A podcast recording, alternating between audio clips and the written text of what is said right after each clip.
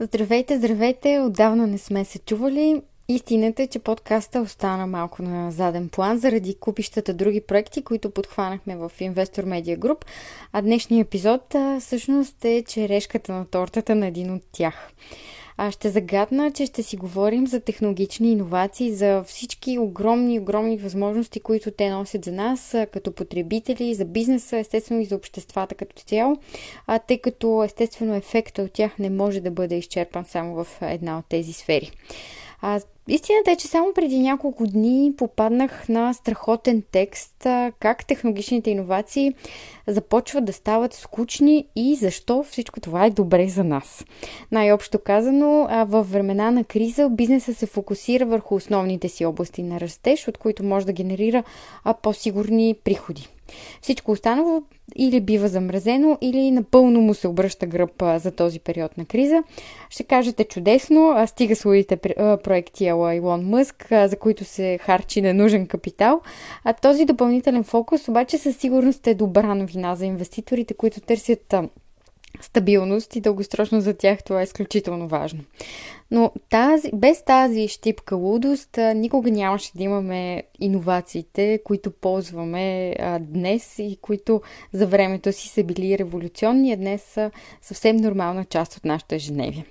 Затова в конференцията ни Tech of Tomorrow с колегите от Investor Media Group единодушно решихме, че не просто имаме нужда от панел за иновации, но и че с него трябва да открием събитието, за да очертаем а, пътя напред в крайна сметка се получи страхотно и ако не сте присъствали на място и не сте изпили по един коктейл с нас след това, не съжалявайте. В този епизод на Update Podcast ще чуете целият запис на панел Иновации.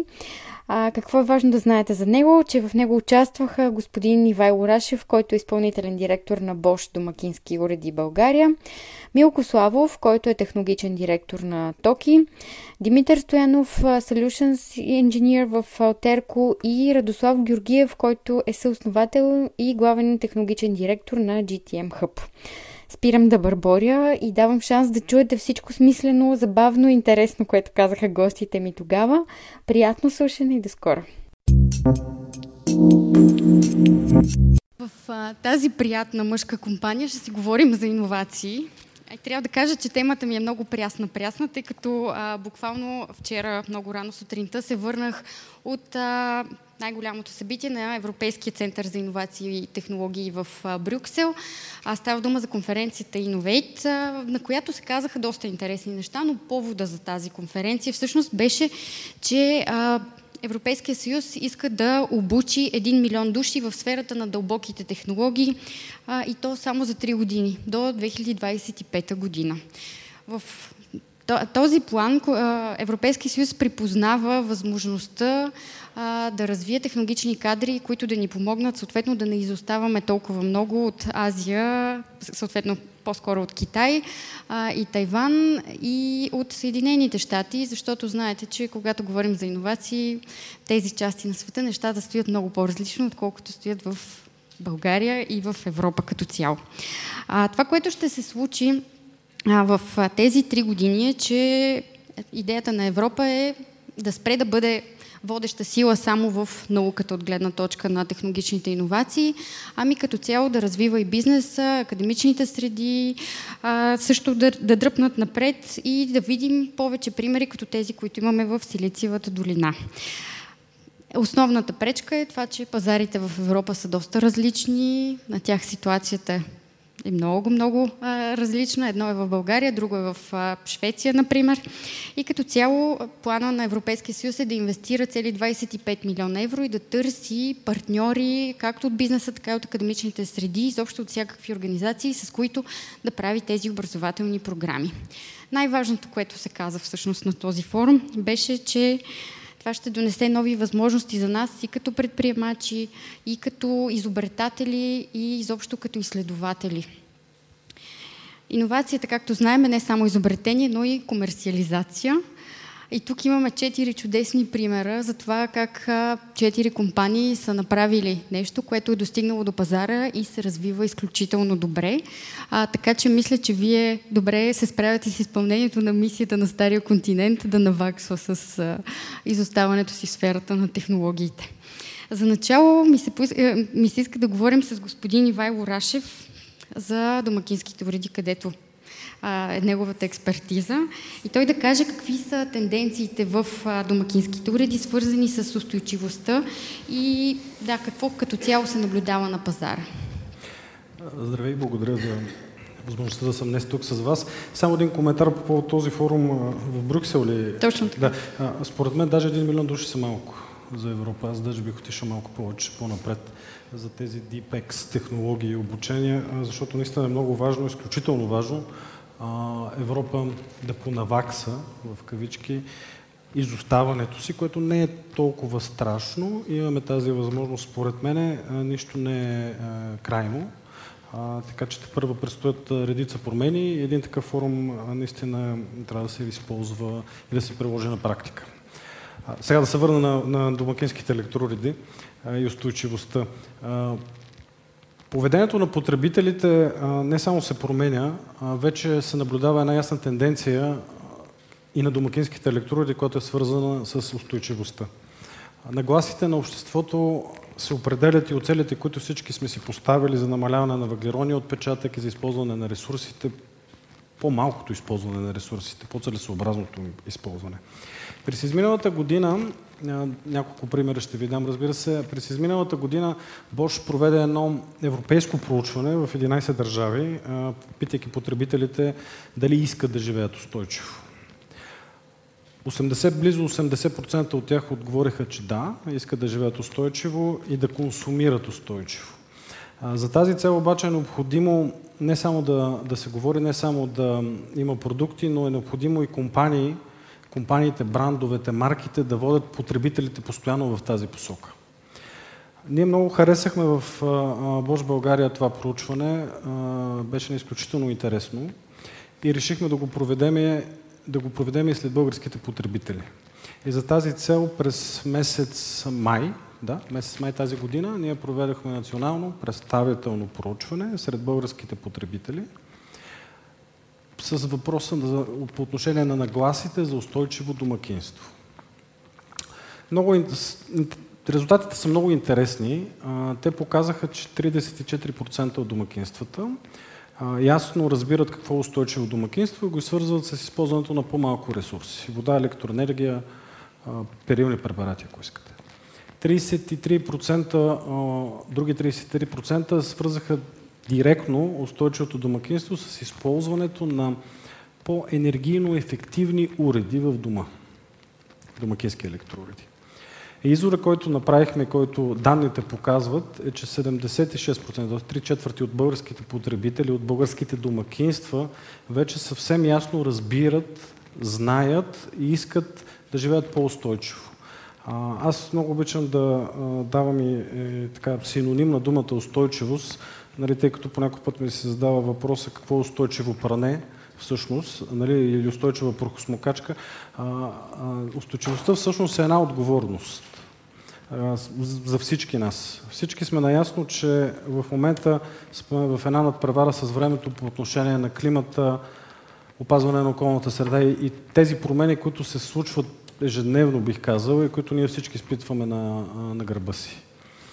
Нещата са стигнали до там, че през 2022 година, през тази година, ние ще използваме 1,8 пъти ресурсите, които Земята може всъщност да произведе, да го наречеме, по естествен начин.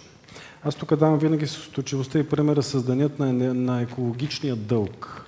Е много интересен термин, който е въведен през за някои далечната 87, 1987 година и това е денят през годината, в който човечеството достига а, до момента, в който използва всички ресурси, които Земята може да произведе. По естествен път, разбира се. Та, през 1987 година този ден е бил 23 октомври. А през 2022 година е 28 юли. тоест, за този така, исторически погледнат много незабележим момент от 35 години, виждате, че с 3 месеца е изнесен момента, в който ние достигаме до тази пределна точка на а, възможност на природата, ако искате, да се, да се, да се възстанови а, сама. Именно не само поради това, но и по много други фактори, темата с устойчивостта е изключително, изключително важна днес и тя ще остане много гореща тема за в бъдеще. Интересна тук статистиката, ако успеем този ден на екологичен дълг да го изместваме с 5 години, с 5, с 5 дни, всяка, всяка една година от тук насетне, в средата на века ще успеем да постигнем едно равновесие с природата и с планетата най-вече. Защото планетата, на която живеем, нали, това е Земята, тя е, е една ограничена система. Тоест тя няма безкрайни възможности. Това означава, че безкрайният ръст е невъзможен в такава затворена система. И единствената възможност да се развиваме и да растеме е когато взимаме от някъде другаде. А всички знаеме, че ние живееме, продължаваме да живеем в едно общество, консуматорско общество. Произвеждаме, купуваме, използваме и изхвърляме.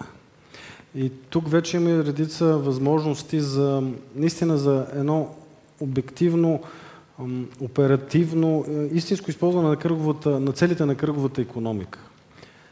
Да купиш, да използваш, да върнеш, да рециклираш и да използваш отново. Това е един от начините.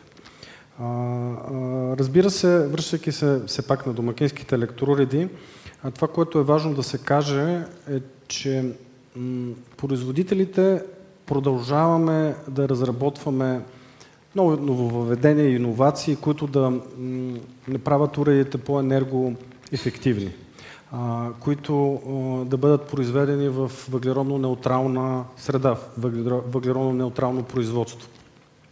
Опитваме се максимално да, да рециклираме а, използваните вече уреди.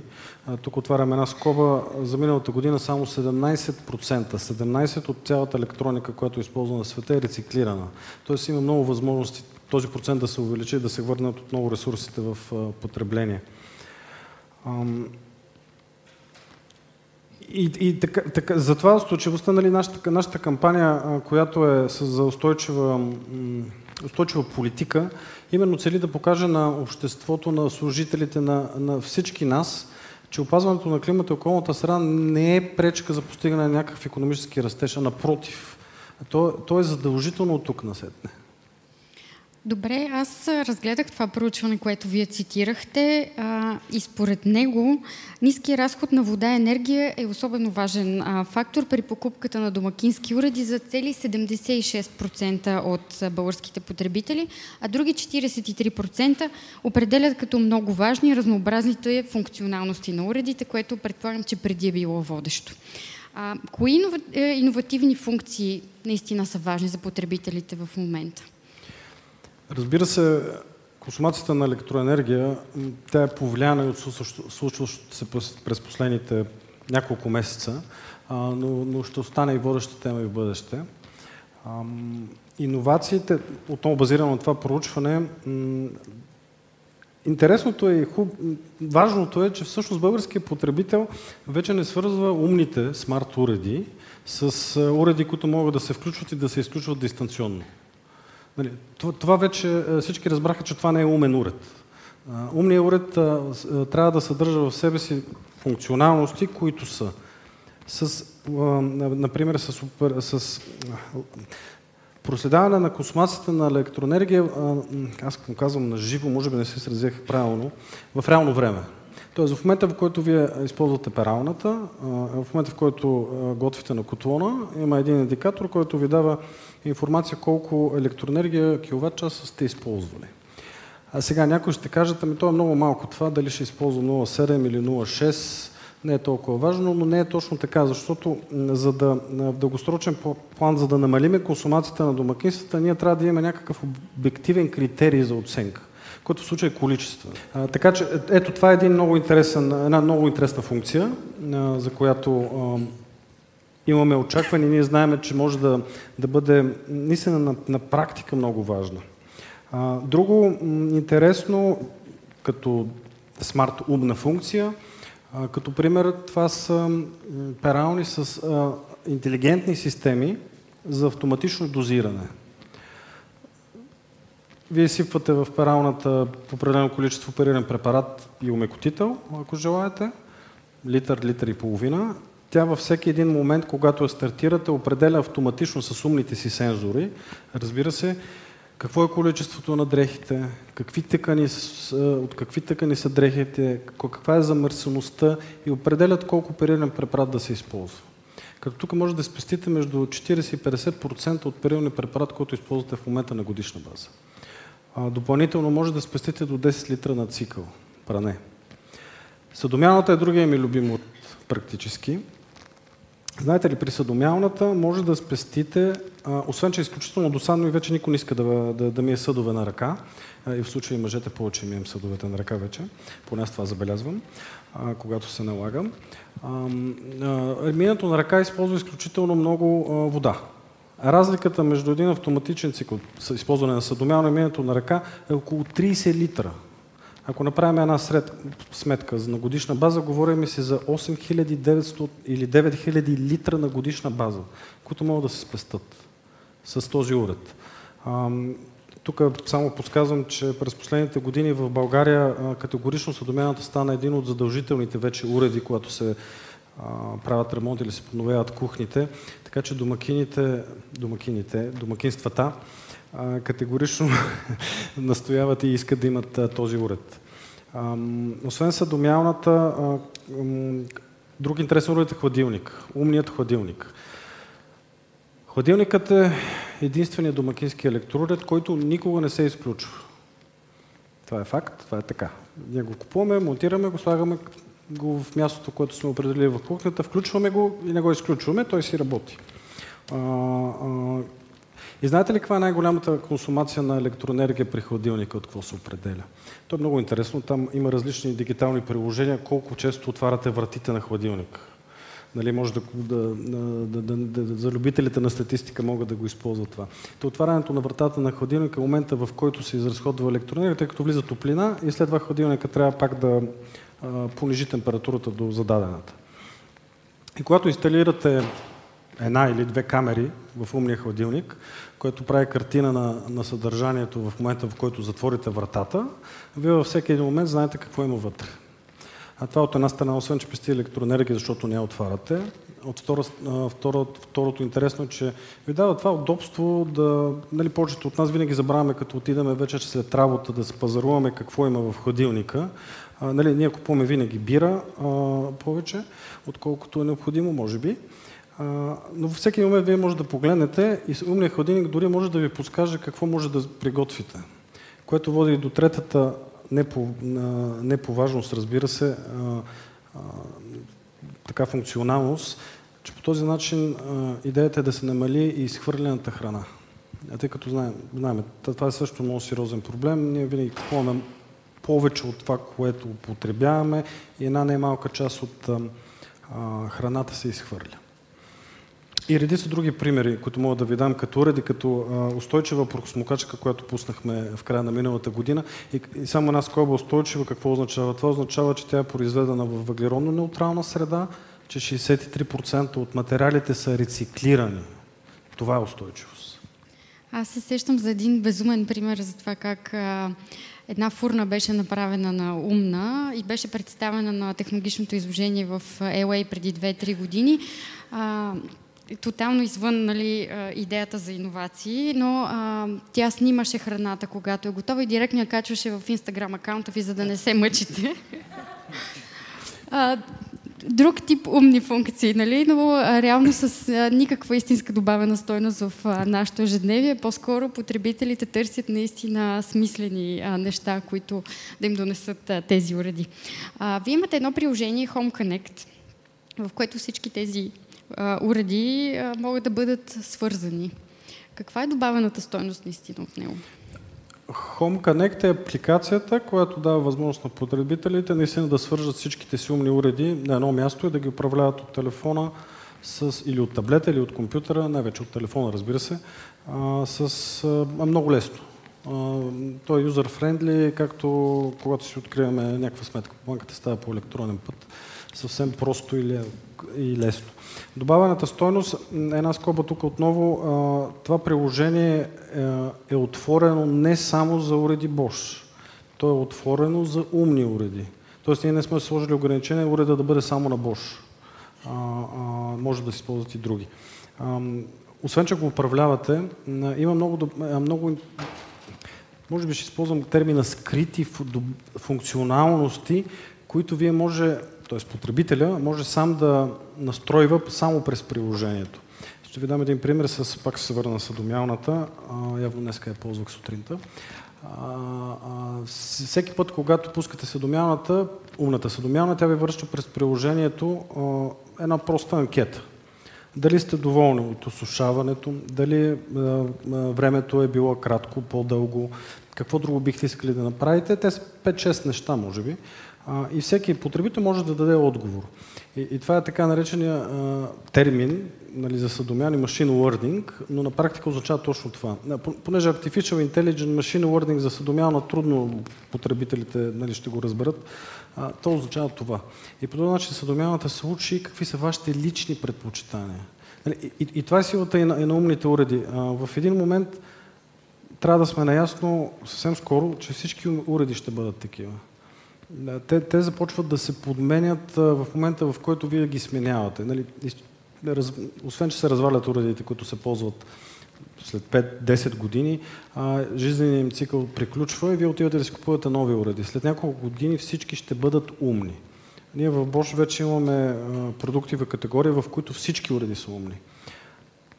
Тук нали, е важно да се каже, че това не означава, че потребителите не могат да ползват уредите, ако не ги свържат към мрежата. Може да се използват, нали, имаме избор.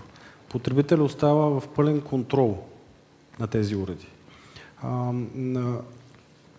Така че те, те възможностите а, и добавената стоеност на, а, на приложението е свързано, разбира се, с уредите, но от тук насетне аз очаквам няколко пъти в годината да се появяват нови и нови добавени стойности, освен програми, а, освен че уреда става, свърз, бъдейки свързан в мрежата, той е умен и днес, умен и в бъдеще, както обичаме да казваме. Софтуера може да се автомат... не автоматизира, актуализира, както при телефоните, вече много други устройства. Постоянно. Могат да се свалят нови рецепти за фурните. Имаме, между другото, ще имаме камера в фурната от януари месец, нали, но тя ще ви дава лайв как изглежда кекса. Вече трябва да прави клипчета за TikTok обаче. А, да, аз дъщеря ми мисля, че ще се включи много активно в това.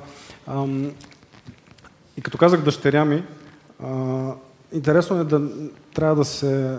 Маркетолозите, то е интересно повече за маркетолозите, но не само. В момента нали, целият бизнес преминава през много интересен период, в който трябва да се справя с пет поколения. От бейби бумерите до, до, до алфа. И то доста различни поколения. И, и, то, и то е изключително различно, като имат различни очаквания.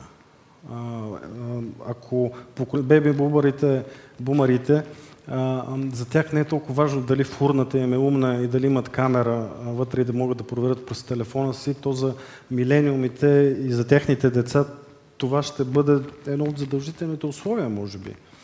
Те трябва да бъдат актуализирани постоянно.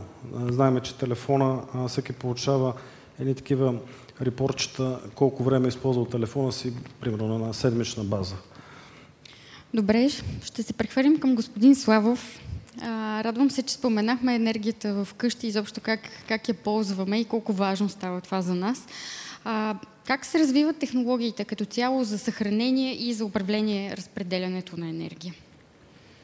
Технологиите за съхранение ги има, те са налични. А, аз по-скоро мога да говоря на по... не точно в дома, а, по-скоро на по-такъв глобален мащаб за цялата система.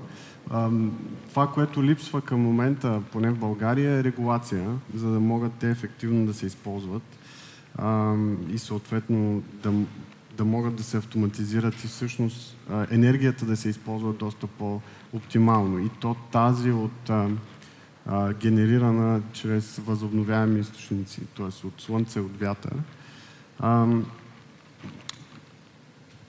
да, като цяло това ще ни даде, когато регулацията е налична, ще ни даде доста повече възможности да взимаме решение дали а, да, да съхраняваме енергия или да я продаваме обратно на, на борсата и в цялата система. Или пък, когато имаме нужда от такава, да черпим от съхранената енергия или да си купуваме а, от, съответно от пазара. Ще имаме ли тази регулация в обозрим хоризонт?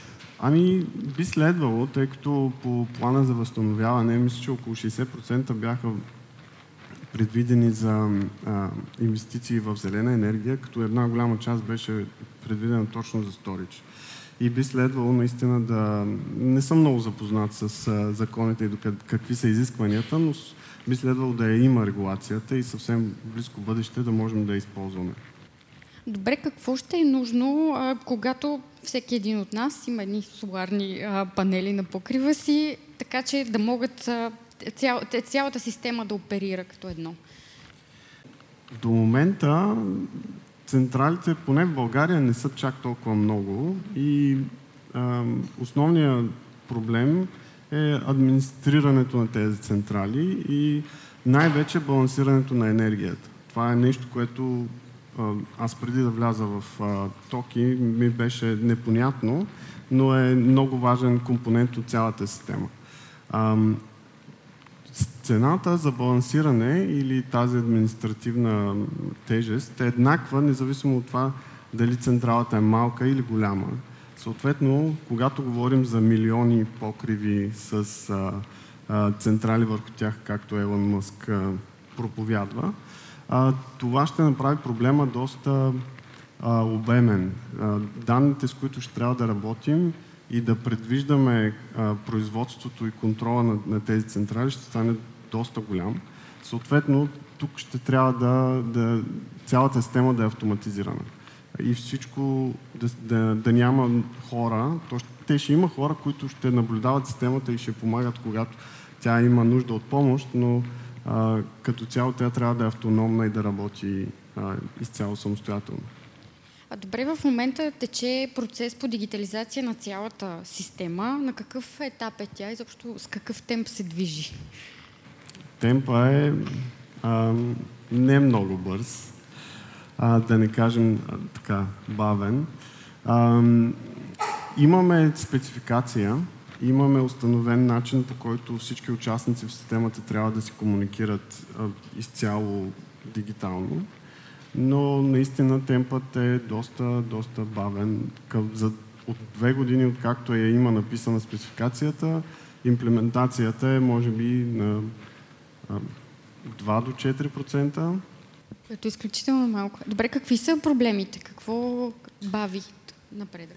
Тук можем да спекулираме основно, но това, което поне ние наблюдаваме, имайки в предвид какви проблеми срещат другите участници в системата, спекулацията ни е, че всъщност не сме подготвени, всички участници не са на нивото, на което трябва да са, чисто технологично като инвестиция в екипи и инфраструктура, така че да се изгради една много стабилна система за комуникация между участниците. В... Просто не сме на този, на този етап, на това ниво. Добре, господин Рашев по-рано спомена енергийната криза. За съжаление няма как да не си говорим за нея. Просто независимо в кой панел сме, тази тема продължава да е актуална и ще бъде актуална в следващите години. Колко важно е увеличаването на производството на възобновяема енергия в този контекст? Със сигурност е доста важно. То няма да ни реши проблемите с енергийната криза като цяло, но ще ни помогне много. Колкото повече инвестираме в такъв тип енергия, толкова по-диверсифицирана ще е системата и съответно няма да сме толкова зависими от външни фактори, които да влияят на, на енергийната система. А вашата компания като цяло отворена ли е за партньорства с друг тип играчи на пазара, включително IoT компании, да речем, интернет на нещата, за който не знае какво е IoT? Да, със сигурност. А, ние имаме доста добра представа какво се случва отвън в цялата система. Като говорим за енергия, за предвиждане на производства, консумация и така нататък, цените на пазара съответно, а, нямаме толкова добра представа какво се случва вътре, в домовете, в фабриките, там където се консумира енергията. А, и би било много интересно а, партньорство с компании, които а, се занимават с а. IoT решения, които всъщност основно са фокусирани вътре, т.е. за изграждане на решения, които нали, говорихме за а, умни уреди и автоматизация, където имаме различни уреди, които играят някаква роля и доставят някаква а, стойност. А, но, например, мож, ние партнирайки си с такива компании, можем да изграждаме а, решения от сорта на а, да изместваме консумация на некритични а, консуматори, например голям индустриален бойлер. Той не е нужно, може би, да работи. А, тоест, ние искаме да имаме вода, топла, но а, не ни интересува чак толкова много, когато той работи, стига да има топла вода.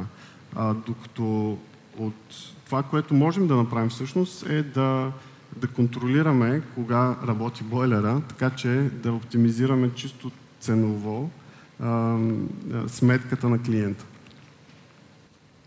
Добре, господин Стоянов, прехвърлям топката към вас, защото вие имате IoT решение в Алтерко. Имате ли интерес към подобни партньорства?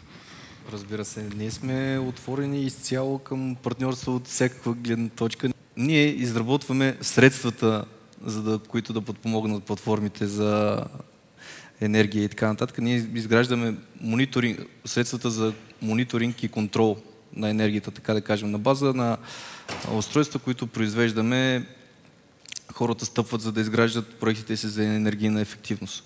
Тоест, на база устройства, които произвеждаме, те извършват мониторинга на консумираната електроенергия и след това изграждат планирането за автоматизация на ползването на електроенергия, както спомена колегата, кога болера да работи, кога е най-доброто време той да работи. На база на данните от мониторинга се случва това планиране. Кога използваме зелена енергия, кога използваме енергия от мрежата, каква ни е наличността на енергия и така нататък. А, какво е необходимо обаче, за да стане дома ни или офиса ни или която и да е сграда умна? Трябва ли да правим нещо по-специално, а, ако да речем дома ни вече е готов и ние искаме да изградим една система? Трябва ли да разбиваме стени за начало, което е ужаса на всеки, или можем да направим дома си без много промени? Точно заради такива въпроси сме се фокусирали в а, малките елементи, които да са удобни за инсталация и начална автоматизация на дом, без да е нужно преработка на електроинсталация, без да е нужно къртене, събаряне, чупене Любимо. и така нататък от този тип дейности. Затова сме разработили продукти, които са а, подходящи за имплементиране на, на вече съществуваща електроинсталация. Тъй като и електроинсталациите в България, всички сме добре запознати с тях, ако говорим за стари, старото строителство, а, които далеч се разминават от регулациите, които са в момента. А, ние, ние сме се постарали да бъдем подходящи във всички случаи за домашна автоматизация. Вече сме разработили и за офиса автоматизация. Така да кажем, виждаме на къде вървят нещата, хората почват от дома си, след това продължават към бизнеса, офиса, производството. Ние гледаме да задоволим всички желания на пазара. Има ли сериозен интерес към автоматизацията на офисите от гледна точка на това, че доста компании преминаха към хибридна работа или към изцяло дистанционно? Все повече расте интереса към автоматизация на офис пространство, тъй като а, автоматизацията предлага гъвкавост.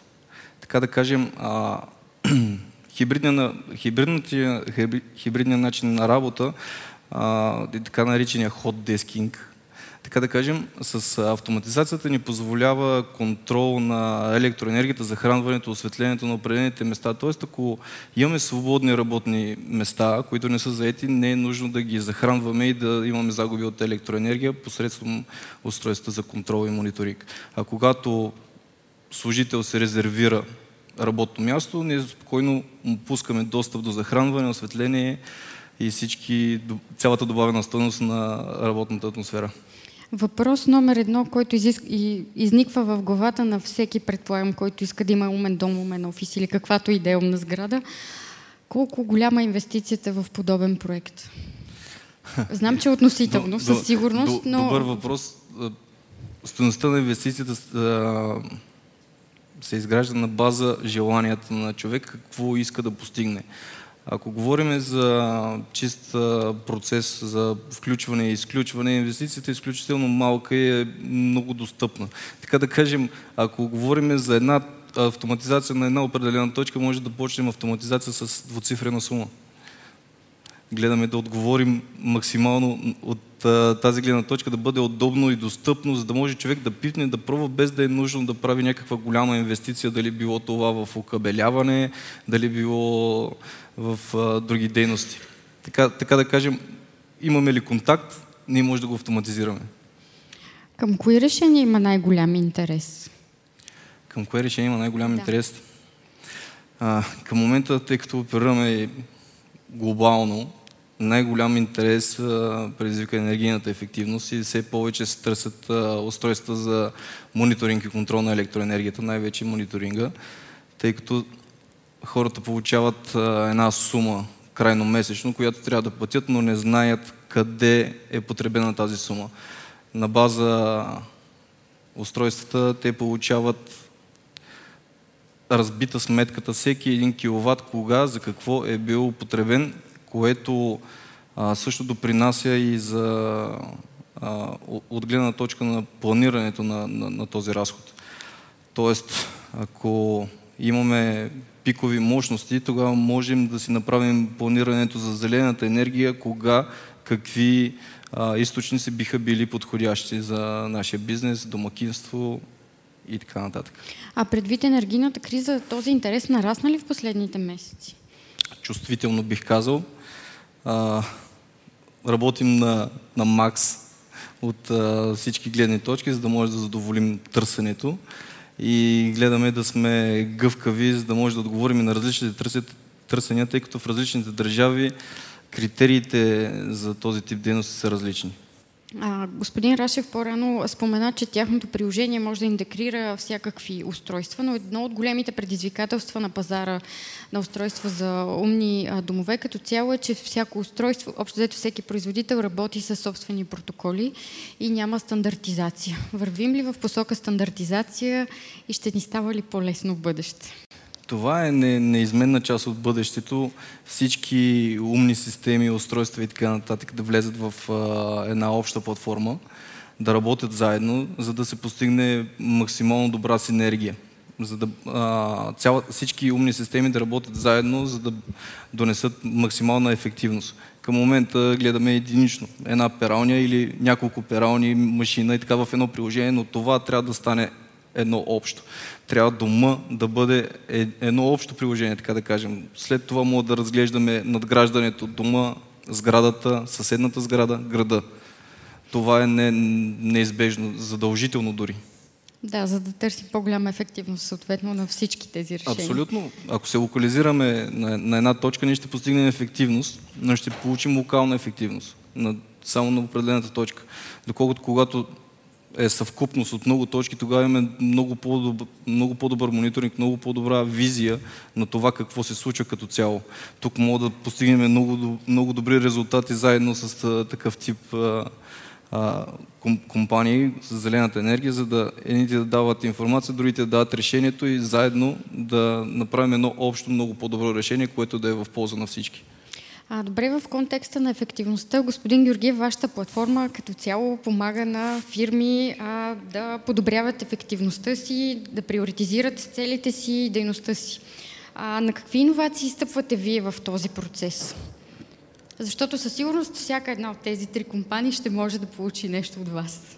Да, за нас най-основното нещо е да предоставим бърз и лесен начин на всеки един служител на компанията да бъде наясно с това какви са целите на тази на организация. То не е задължително да е компания, понеже работим и с неправителствени организации, с благотворителни организации и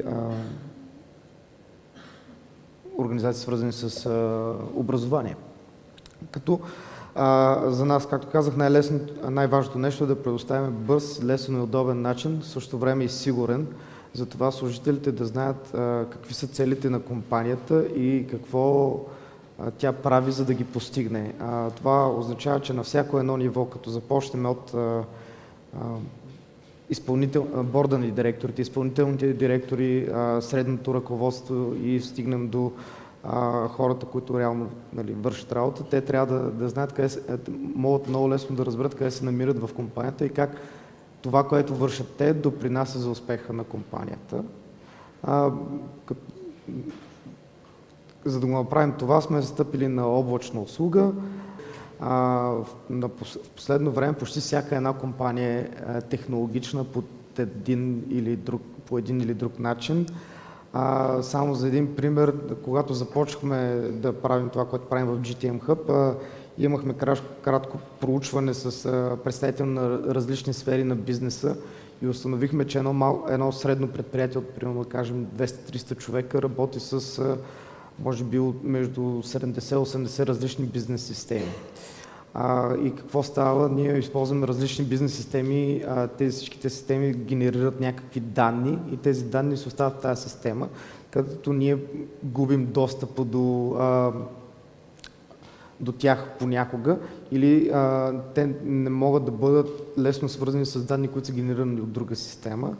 Като тук нашата платформа, освен че следи за изпълнението на а, целите и това какво ние правим, за, за да постигнем успех, всъщност помага и на, а, на служителите на компанията, те да не се занимават с ръчно да ходите и да казват, аз днес тук постигнах това и това. Ние всъщност събираме всички данни, с които разполага а, бизнеса и предоставяме едно автоматично измерване на, на успеха.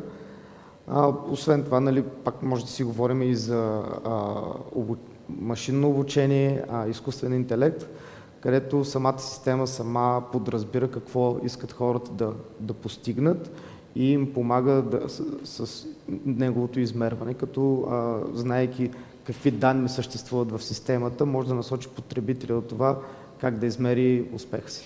Как се случва това измерване на успеха? Всеки ще се пита. Магия. ами най-важното нещо е всъщност а, когато оставим на страна ръчната работа по измерване на успеха, всъщност, хората тогава вече могат да се фокусират на, на, на това, в което са най-добри, всъщност да, да правят креативни решения и, и всъщност да взимат решения. А, и платформата всъщност им позволя, като им предостави данните в а, определен контекст, нали, за контекст подразбираме дали за изпълнителния директор, в контекста на, на, на средното ръководство, а, те могат да видят до какво трябва, а, сами да вземат решение какво трябва да направят, за да, за да, бъ, за да помогнат за изпълнението на целите. А, само големи компании или и биха се възползвали от подобен тип решения или по-скоро и малките и средните виждат смисъл в, в тях? Ами, тук въпросът е да. Отговорът е да. Ами, и, и, и големи, и малки компании, като а, ние за да помогнем на малките компании да, изпо, а, да, да бъдат успешни, а, решихме всъщност да предоставим голяма част от платформата ни а, напълно безплатно, а, без ограничения на потребители, т.е. дори може да бъде по-голямо предприятие, но а, няма бюджет за, за това и, и има неголеми нужди от гледна точка на функционалност, сигурност най-вече а, и така нататък и може да го ползва приложението напълно безплатно. А, в същото време ние имаме клиенти както от а, малки фирми с 10-15 човека, казаха образователни институции, университети, а, като стигнем до най-големите банки в, а, едни от най-големите банки в Европа и Африка. И може би така един от най-интересните ми примери е на най-известната марка за спортни облекла от Штатите. Тоест имате доста големи клиенти, да, но и, и са в различни е, сфери различни на бизнеса. Сфери. Да. Решения, които са приложими буквално във всяка индустрия, да, да разбирам. А, кои части на бизнеса най-често се нуждаят от оптимизация и компаниите виждат смисъл от вашата платформа? Много зависи от а, пак размера на, на компанията. А, какво забелязваме? Доста често, когато е по-малък бизнес, това идва директно от основателите на бизнеса и от хората, които ръководят този бизнес. В по-големите компании вече зависи откъде идва инициативата. Понякога инициативата идва от изпълнителния директор на компанията. Той каза, примерно, той, тя казва, ми трябва да направим нещо, за, да, за да бъдем по-добри в, в постигането на нашата стратегия и трябва да използваме тази бизнес методология за управление на бизнеса, наречена цели и ключови резултати на български или Objectives and Key Results на, на английски. И в този момент те стигат до нас. Понякога се случва и напълно органично, различни малки отдели от конкретната компания започват съвсем независимо да използват тази методология и нашият продукт и в един момент стигаме до по-голямо така въведение на, на, на продукта в цялата компания.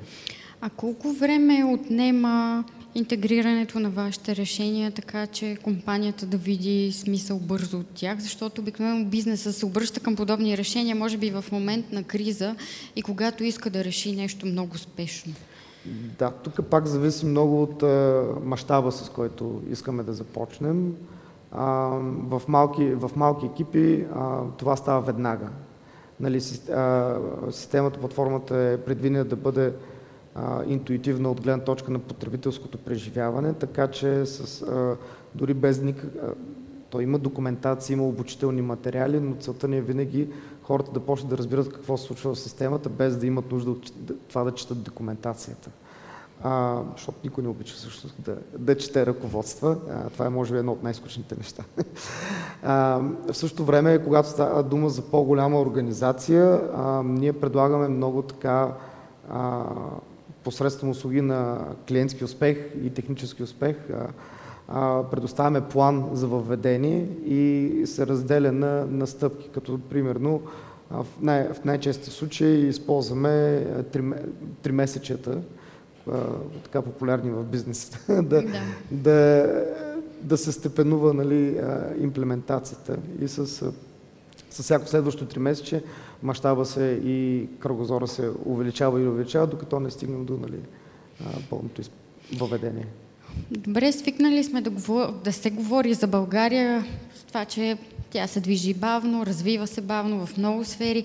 Като цяло, въпрос към всички ви. Има ли интерес към иновациите във вашите сфери и колко бързо а, навлизаме ние в тях спрямо от другите страни от Европа, да речем, Западна Европа? Господин Рашев? Интересен въпрос. Точно след поредните избори. Да. да. Ще трябва да се фокусирам малко, да не отида в друга посока. А, аз поне започнах с устойчивост, така че ще приключа и с устойчивост. А, какъв е интереса на, на българите? Има ли възможност?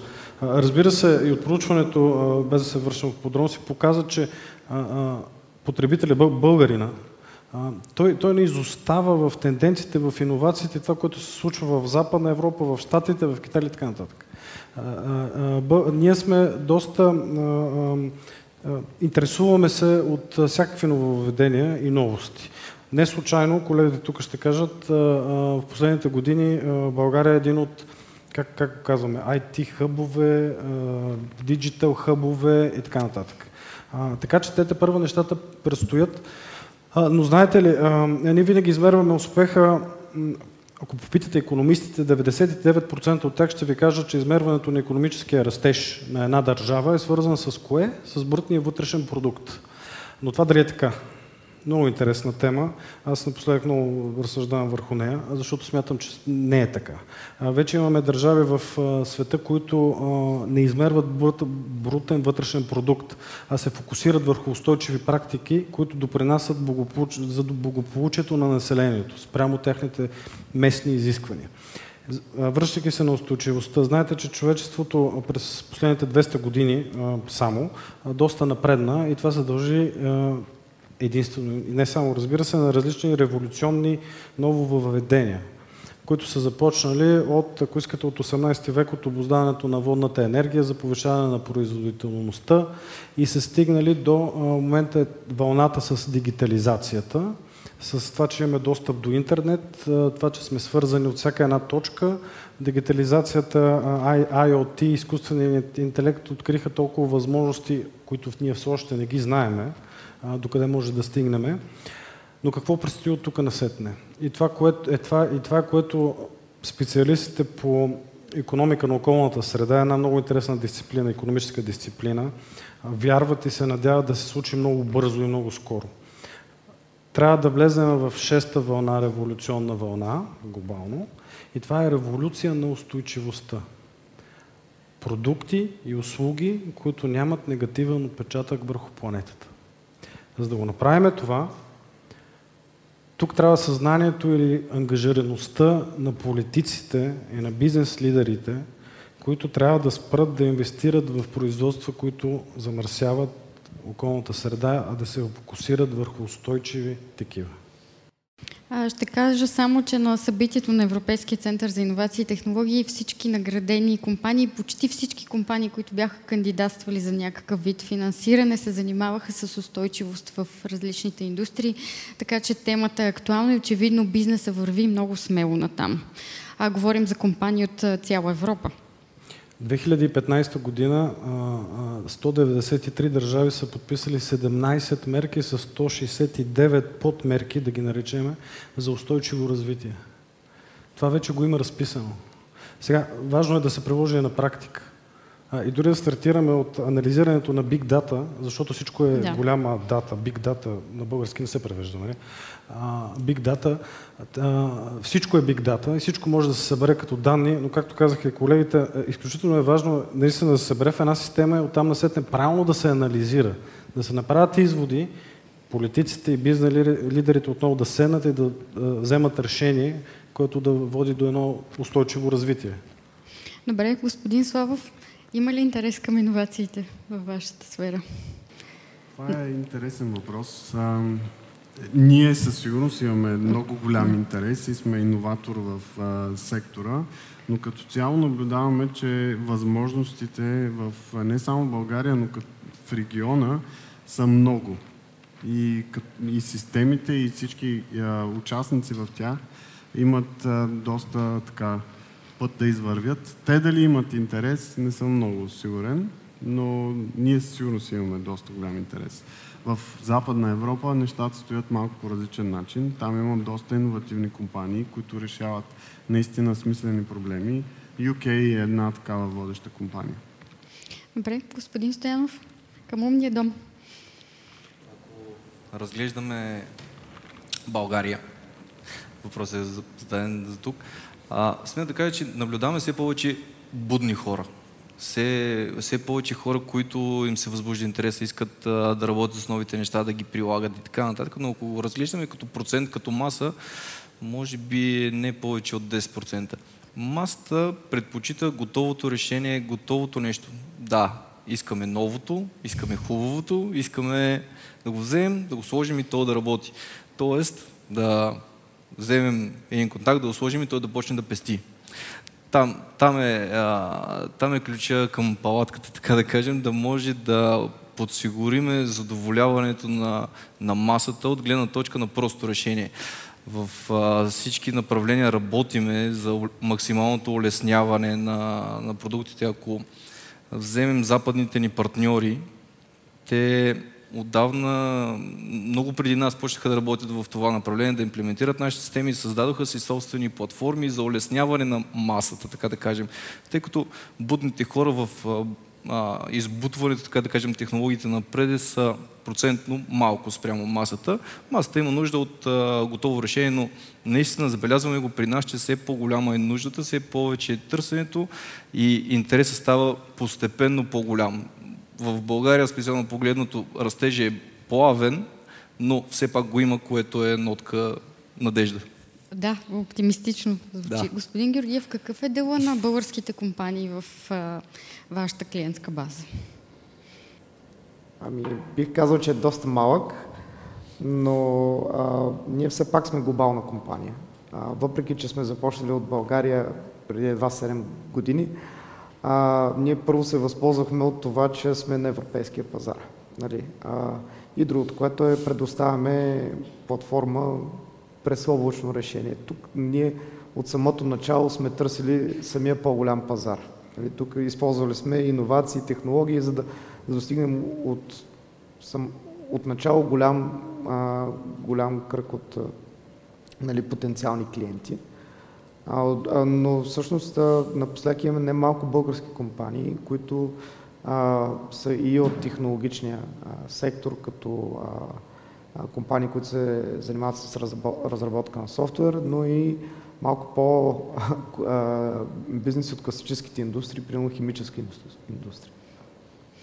А, добре, завършваме оптимистично, надявам се. Нещо хубаво, в което а, ми се иска да ви, а, да ви споделя от въпросния форум, беше, че един от панелистите там че, каза, че бизнес, който не се възползва от кризата, не е никакъв иновативен бизнес. Много се надявам да се възползват от кризата. Включвам се само за да ви благодаря, че отделихте от времето си, за да чуете разговора ни. А, очаквайте скоро запис и от останалите панели на Tech of Tomorrow, а, защото си казахме изключително интересни неща. Срещнахме се с прекрасни хора, а, така че очаквайте следващите епизоди на Update Podcast. Можете да ни откриете във всички големи подкаст платформи. Познавате ги добре, така че няма нужда да ги изреждам за пореден път. Пожелавам ви да сте здрави, благодаря ви, че ни слушате. Чао и до скоро! thank you. Thank you.